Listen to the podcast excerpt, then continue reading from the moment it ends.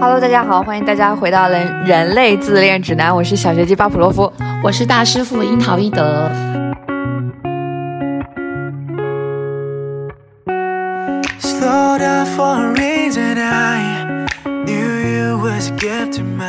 那我们今天聊一个问题呢，是来自后台收到的一个疑惑，我觉得还蛮有趣的，可以聊一聊。嗯，是什么疑惑呢？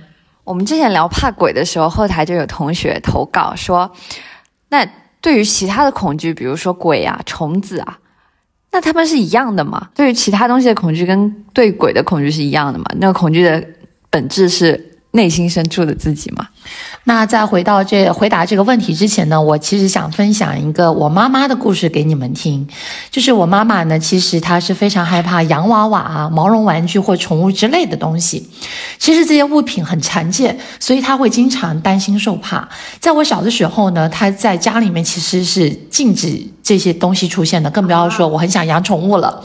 那等到我的孩子出生以后呢，这种恐惧的次数呢，大概又要翻倍了。因为我我孩子呢，经常会带一些毛。毛绒玩具去外婆家，他内心无比抗拒，但是呢又不想去干涉外孙拥有玩具的自由。嗯，所以每次我家孩子把毛绒玩具凑到他面前去逗他玩的时候呢，他只能强撑笑容，实际上背后可能都已经被汗水浸湿了啊。那你妈妈这样应该很辛苦，面对这些恐惧的东西。对，其实我在小的时候也不是很清楚为什么他会这么的恐惧这些东西。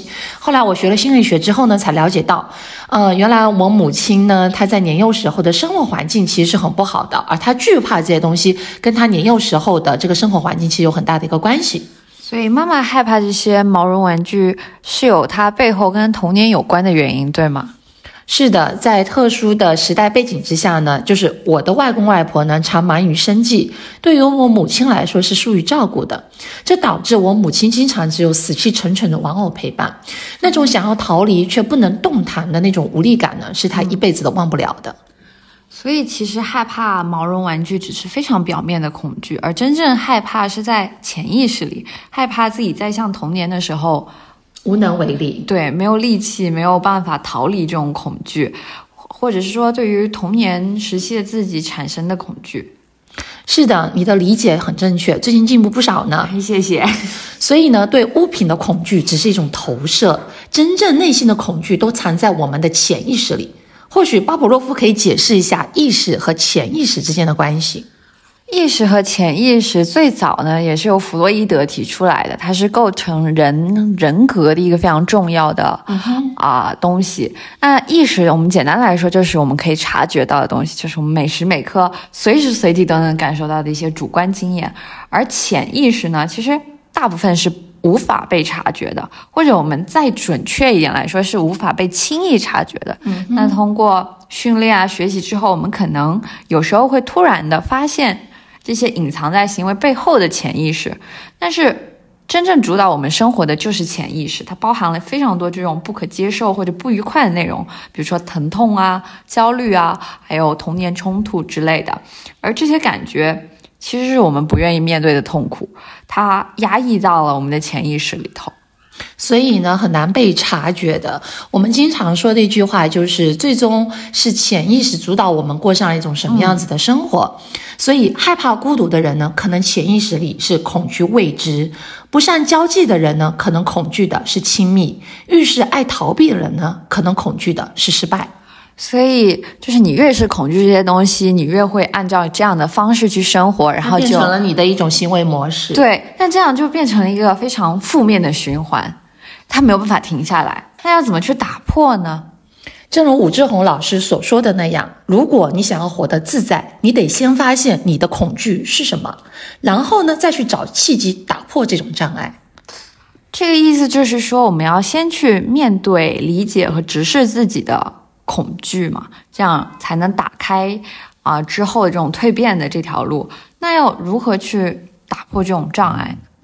嗯，我们就拿一些令你感觉到挫败的事情来说吧。如果一个人能在退缩的时候呢，适当去做一些应对的姿态，哪怕最终你还是会遭遇失败，但是我们的心理效能呢就不会跌至最低点。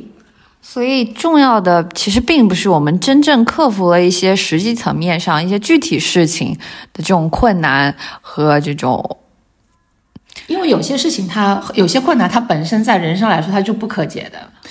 嗯，比如说你被老板辞退啦，或者你被分手啦等等。真正重要的是你是否保持了一定的应对姿态，这就是我们所说的心理架势。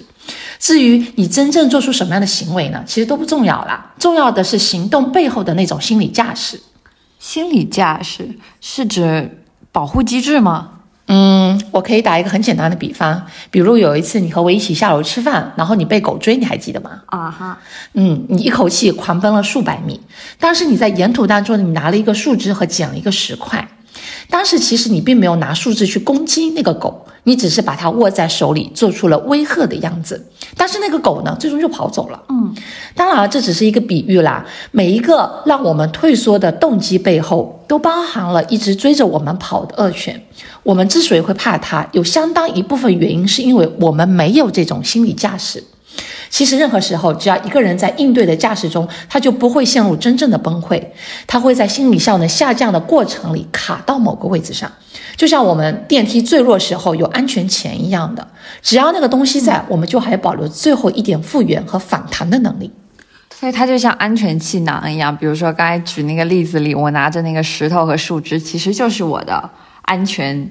安全前。当你做到那个动作之后呢，你就其实不会害怕了。对，我就没有那么害怕了。而且，呃，其实我最后到底有没有去攻击狗这件事情已经不重要了，因为我已经克服了那种恐惧。对，重要的是你已经有了反应，就是面对恐惧的时候你有了反应，而这个反应的这种行为呢，能够保留你的心理优势，那么你就不会那么害怕了。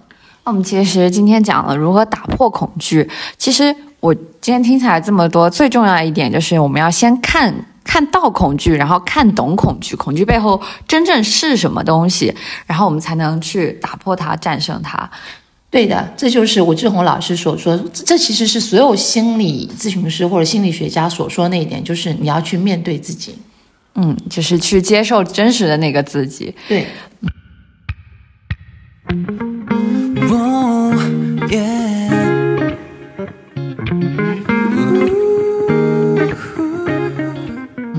我们今天的分享就到这里了，我们下期自恋指南再见，拜拜，拜拜。我犹豫的看着你，看着我爱的你，你的冷漠我不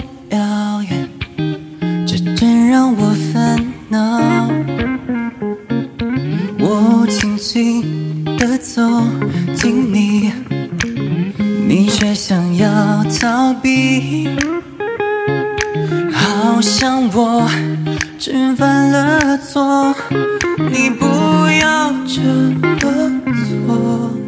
我要你靠近我，抱着我，